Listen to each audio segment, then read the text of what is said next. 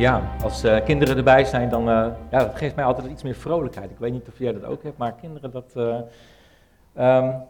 Ik was even benieuwd, jullie gaan een tekening maken, hè? Mag ik even wat vragen aan jullie kinderen? Gaan jullie tekening maken? Ja, ik heb er alvast één gemaakt, want zo zien altijd mijn preken eruit. Dus ik heb alvast getekend. Vind jullie het mooi? Ja, hè? Ja, mooi hè? Ja, oké. Goed, nou ja, goed. Heel kort even nog iets van mezelf inderdaad. Ik ben een pioniersgemeente begonnen een aantal jaar geleden. En ik heb 3 dochters. Het boek overigens, dat is 1495 voor degene die dat willen weten. En je hebt interesse in dat thema, heb ik inderdaad meegenomen. Dus dat komt allemaal wel goed. Wel, wij overleggen ook nog wel eens als gemeente, en dan natuurlijk een beetje op hoofdlijnen. En dat deden we 1,5 week geleden ook. En dan gingen we met elkaar gezellig wat eten in een klein restaurant, een leuk restaurant. En we zeiden tegen elkaar, god, dat is eigenlijk een leuk restaurant, maar we zijn de enige hier zo. Dat is bijzonder, terwijl het is hartje Arnhem. Hoe werkt dat hier? Het is gewoon echt gezellig en leuk, je kunt ook goed praten. En toen dachten we, waarom gaan we deze mensen niet zegenen?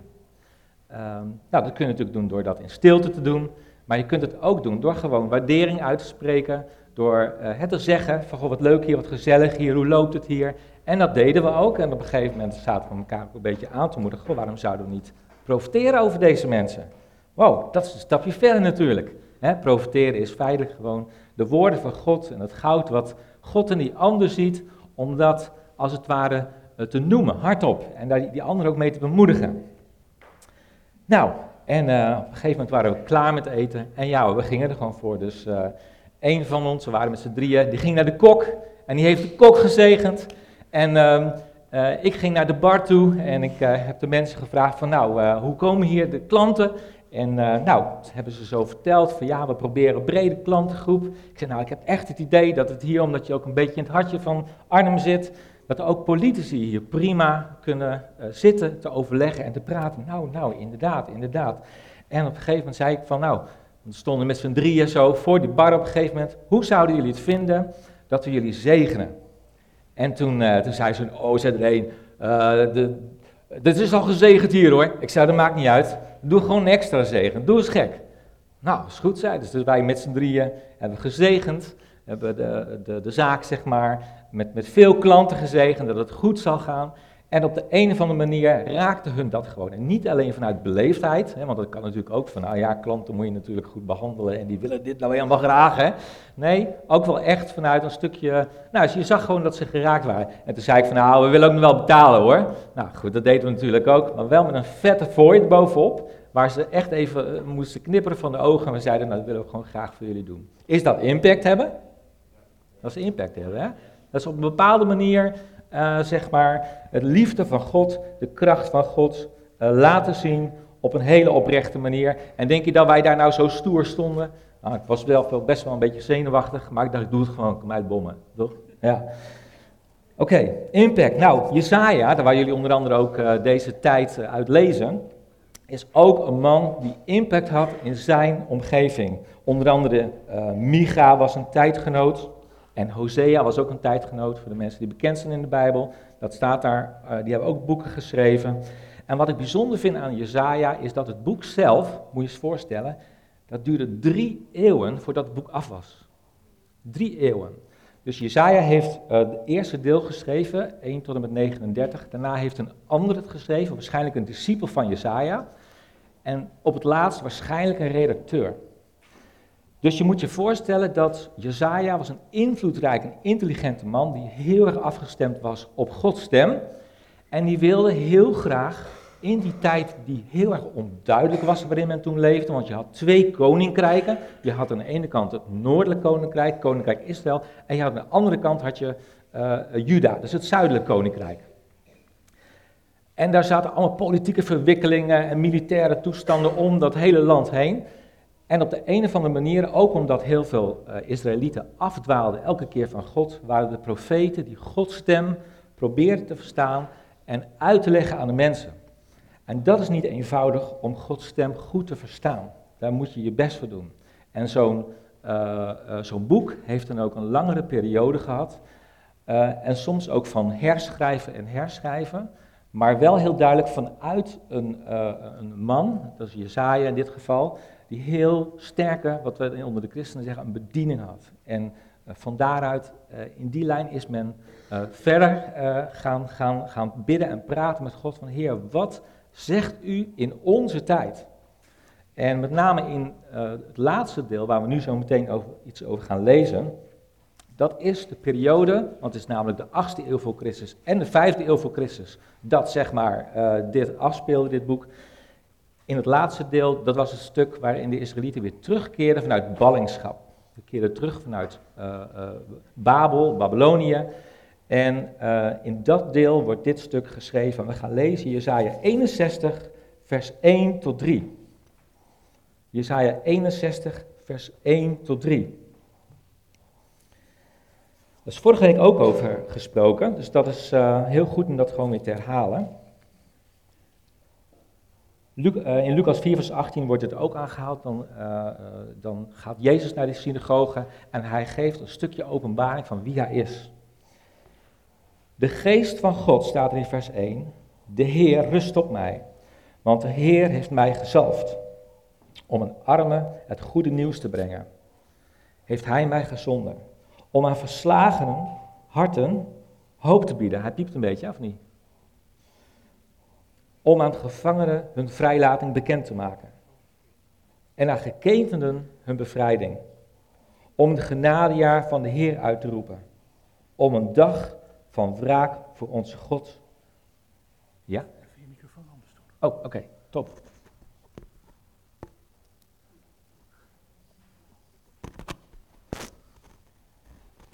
Dat is beter. Ja, klinkt het beter? Goed? Oké, top.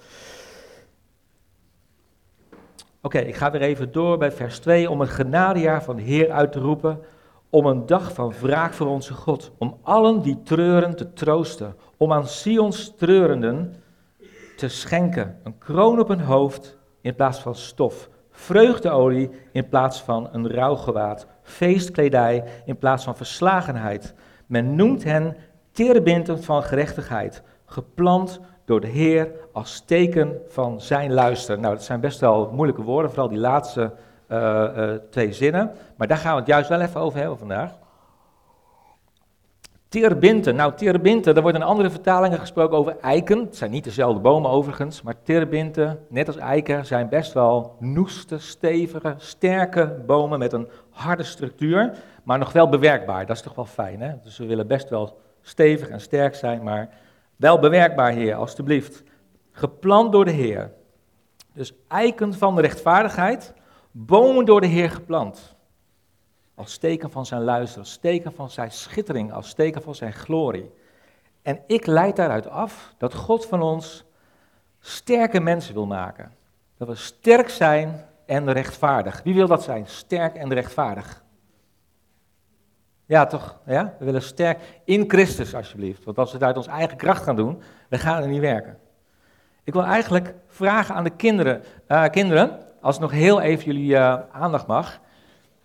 Wat is voor jullie een manier om te laten zien dat je sterk bent? Hoe laat je dat zien met je lichaam? Met een sixpack. Ha!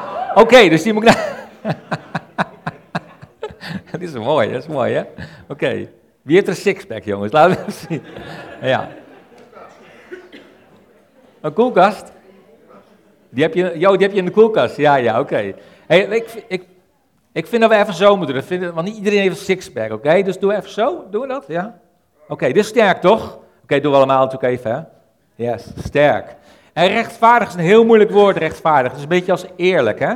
Hoe zou je dat dan moeten laten zien met je lichaam? Dat je eerlijk bent. Hoe doe je dat? Moeilijk, hè?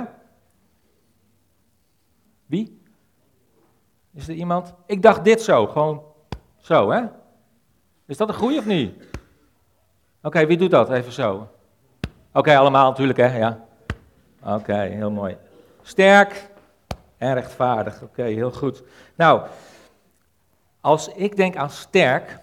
En als ik goed luister naar hoe de Bijbel omgaat met sterk zijn, dan heeft dat heel veel te maken met identiteit. Dan heeft het heel veel te maken met wie ben ik werkelijk. Laten we eens lezen Jesaja 1 vers 3. Jesaja 1 vers 3. Jesaja was een man die hele mooie dingen opschreef in de Bijbel. Maar hij was soms ook best wel stevig. En hij was hier ook stevig, moet ik zeggen, naar het volk Israël. Jesaja 1 vers 3 staat dit. Wee dit ontrouwe volk, met schuld beladen. Volk van zondaars, lees ik hem goed? Nee, dat is vers 4, sorry, ik moet eentje terug. Die is leuker. Een rund herkent zijn meester, een ezel kent zijn voederbak, maar Israël mist elk inzicht. Mijn volk leeft in onwetendheid. En waarom komt dat? Dat kwam omdat ze niet doorhadden waar ze vandaan kwamen. Dat kwam omdat ze niet doorhadden dat ze vanuit uit Egypte zijn geleid door Mozes. En dat God hun daarin heeft geholpen om uit de slavernij te komen en weer in het beloofde land te zijn. Net als hun voorvader Abraham. Dat waren ze gewoon helemaal vergeten. Alle wonderen die God heeft gedaan. En dat ze dus uit God zijn voortgekomen. Dat waren ze gewoon vergeten. En de profeten moesten elke keer weer opnieuw hun erop wijzen. Van wacht eens even, waar kom je vandaan? Waar ligt je identiteit? Wie ben je? Jullie zijn uit God. En dan is het wel heel prikkelend om te horen van, nou, zijn jullie nou een rund of zijn jullie nou een ezel? Of wat ben je? Wat ik ook zo mooi vind, is dat als we kijken naar de maatschappij, naar de wereld om ons heen, groot is beter. Dat is heel vaak wat wordt gezegd. Groot is beter. Waarom niet? Helemaal een beetje een Amerikaanse mentaliteit. Jongens, groot is beter. Grotere hamburger is beter, toch? En bij God werkt het gewoon heel andersom. God zegt nee. Nee, ik kijk naar hoe iemand is in zijn hart. En wat mij betreft is klein beter. Minder is beter. Zo werkt God. Dus ik voel me soms klein, maar dat is soms veel beter. Een zoon van Jesaja heette Sjear-Jashub. Hele mooie naam. Hij heeft 2 zonen. Anderen zal ik zo meteen vertellen. Sjear-Jashub, binnenkomen, eten, betekent rest terug. Rest terug. En dit wil eigenlijk zeggen, een kleine rest van de Israëlieten kwamen terug vanuit Babel, Babylonië, en die mochten het land weer opbouwen. En de rest bleef achter. Die was, zeg maar, geïntegreerd in de samenleving daar. Maar het was wel die kleine rest met wie God het ging doen. Er zijn 8 versen in heel Jesaja die daarop duiden dat het gaat om het kleine, dat het gaat om... En denk bijvoorbeeld eens aan Noach. Dat was de enige man op aarde die rechtvaardig bleek. Noach. En daar ging God mee aan de slag. Wat dacht je van Mozes? 1 man. Wat dacht je van David? Een kleine man ten opzichte van een grote Goliath. Wat dacht je van het babytje Jezus? Het kindje Jezus. God begint vaak met iets heel kleins. Omdat hij zoekt naar kwaliteit. Hij zoekt naar kwaliteit en identiteit. Binnen mijn werk als pionier vind ik het belangrijk om de enkeling centraal te stellen. Om te zeggen van, maar wacht eens even, het gaat niet om het grote idee, het grote plan. Nee, jij bent het plan. Zo werkte Jezus toch ook? Petrus was het plan. Jacobus was het plan. Johannes, dat was het plan. Daar was Jezus op gericht. Op die enkeling. En jij bent het plan, ik ben het plan. Het is misschien wel goed om gewoon tegen elkaar te zeggen. Naar je buurman, buurvrouw, hey, weet je, jij bent het plan, zeg maar. Jij bent het plan. Ja. Jij bent het plan. Ik? Ja, jij. Ja. En het mooie is, als we aan ons aan God verbinden, dan worden we ontzettend sterk. Want God laat zich nooit door het kwaad uit het veld slaan. Amen? Hij laat zich nooit door het kwaad uit het veld slaan. En als wij in God zijn, dan zullen we ook door het kwaad niet uit het veld worden geslagen. Dus behalve sterk, wil God ook dat we rechtvaardig zijn. En Jesaja begint op een gegeven moment te praten over een geheimzinnige dienaar. Hoofdstuk 42 vers 1, 42 vers 6 en 49 vers 2, met name die laatste, daar heeft Jesaja het over een geslepen pijl in de koker van de Almachtige van God. Die gaat komen en die het kwaad gaat bestrijden. Toen was nog niet helder wie dat was, die geheimzinnige dienaar. Maar nu weten we het. Die geheimzinnige dienaar, dat was Jezus. Jezus die aangekondigd werd. En voor eens en voor altijd recht zou doen in deze wereld. Voor jou en voor mij. Amen. Ik zou nu nog wel een heel stuk willen lezen over rechtvaardigheid, maar ik denk dat het omwille van de tijd een beetje te veel wordt. Dat is Jesaja 58, vers 1 tot 12. Best wel een aardig uitgebreid tekstgedeelte, maar ik zal even kort toelichten wat daar staat. Daar zegt God van ja, jullie zoeken mij wel en jullie willen wel heel graag dat ik me laat zien door jullie vasten en door jullie bidden, maar jullie daden zijn daar niet naar. Jullie schelden nog steeds, jullie zijn nog steeds oneerlijk naar elkaar, jullie helpen elkaar niet. Dat is voor mij helemaal geen vasten. Nee, voor mij is vasten dat je een ander een goede dienst bewijst. Dat je eerlijk bent naar elkaar, dat je rechtvaardig bent naar elkaar. En dan zal het je goed gaan. Amen? We hebben het dan over eerlijkheid, oprechtheid. Goede inborst. Dus de vraag rijst dan bij mij op van welke rechtvaardige daden kan ik doen? Vanuit de kracht van God, in Christus Jezus. Waar kan ik bemiddelen? Want Jezus was ook een middelaar. Waar kan ik dat doen? Ik moest aan mijn dochter denken, Sanna. En Sanna die werkt bij de Action. Nou, Action, daar houden we van als christenen. Impact, maar we hebben Action nodig. Of, tegenwoordig zeggen we de Action, toch? Want dat is iets chiquer, hè? Ja, maar goed, ze werkt daar zo.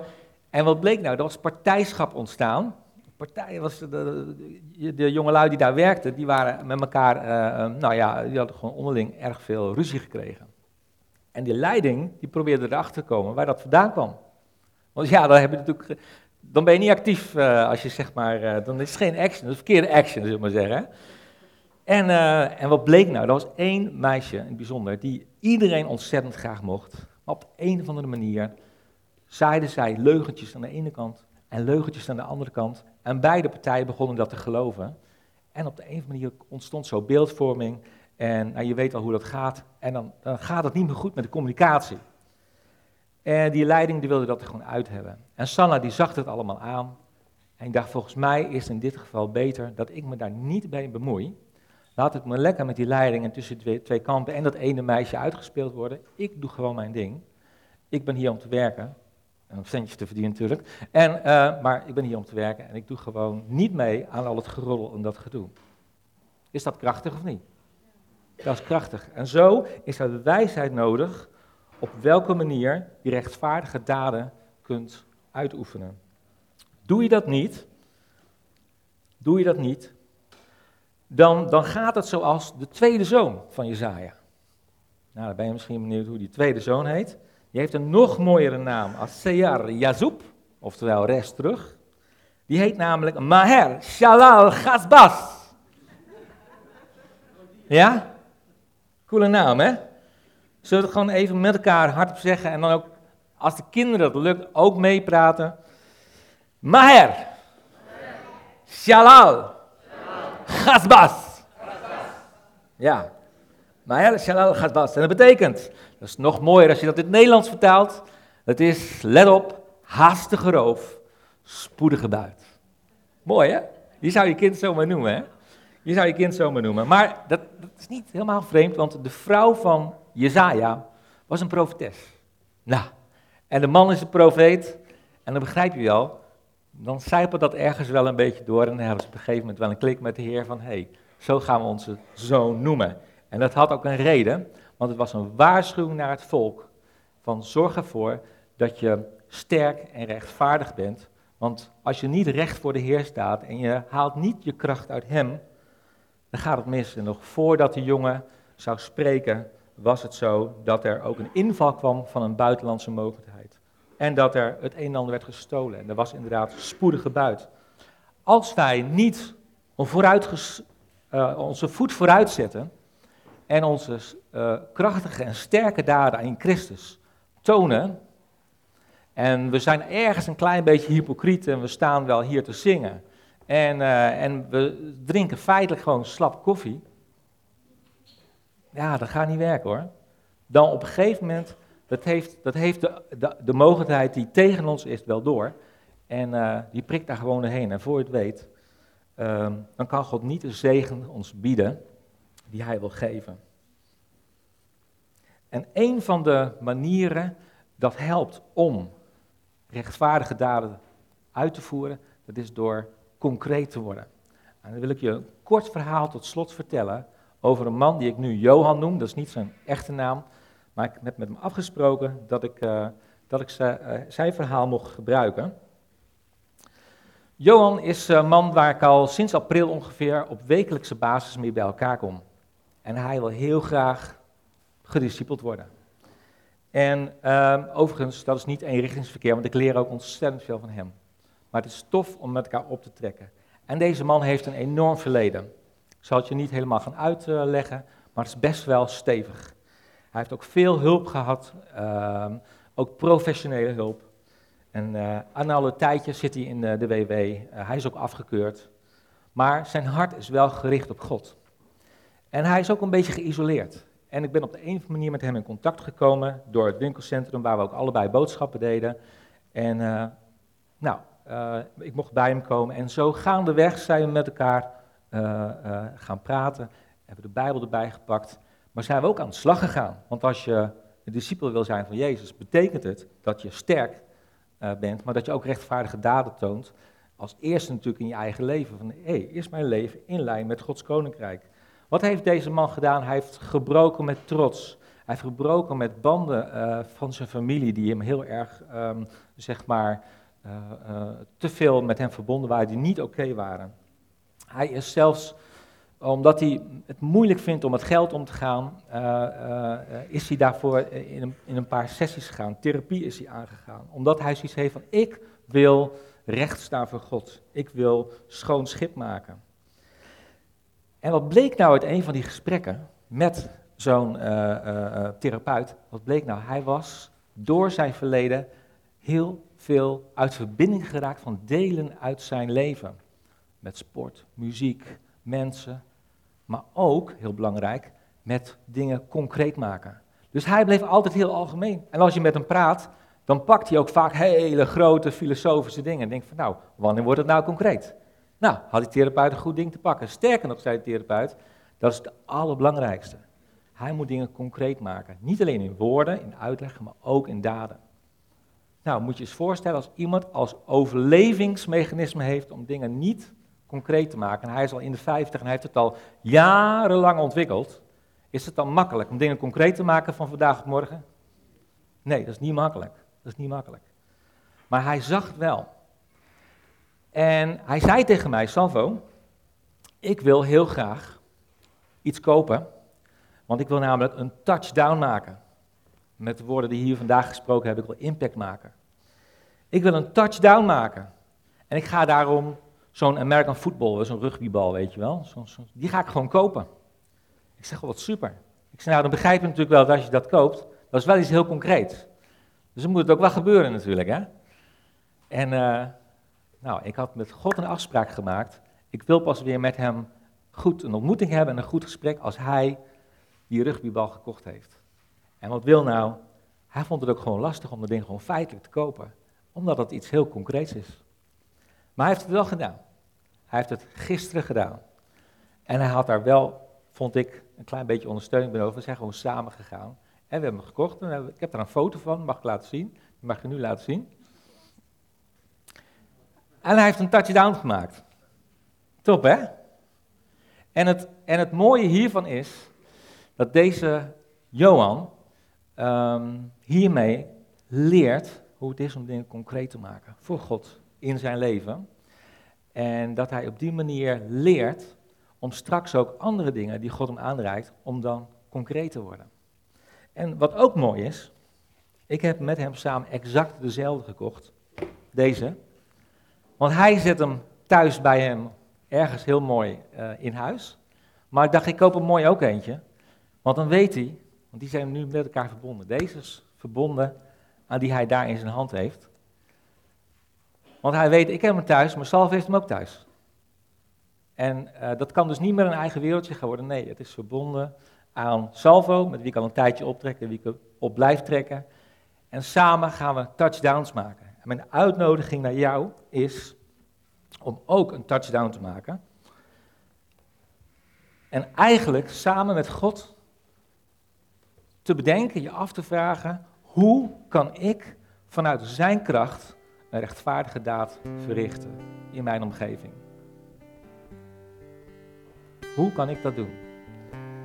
En neem daar nu de tijd voor om dat eens te laten bezinken. En net als Johan het lef te hebben om een hele concrete actie voor God te doen, zodat je impact hebt in jouw omgeving. Laten we nu even stil zijn.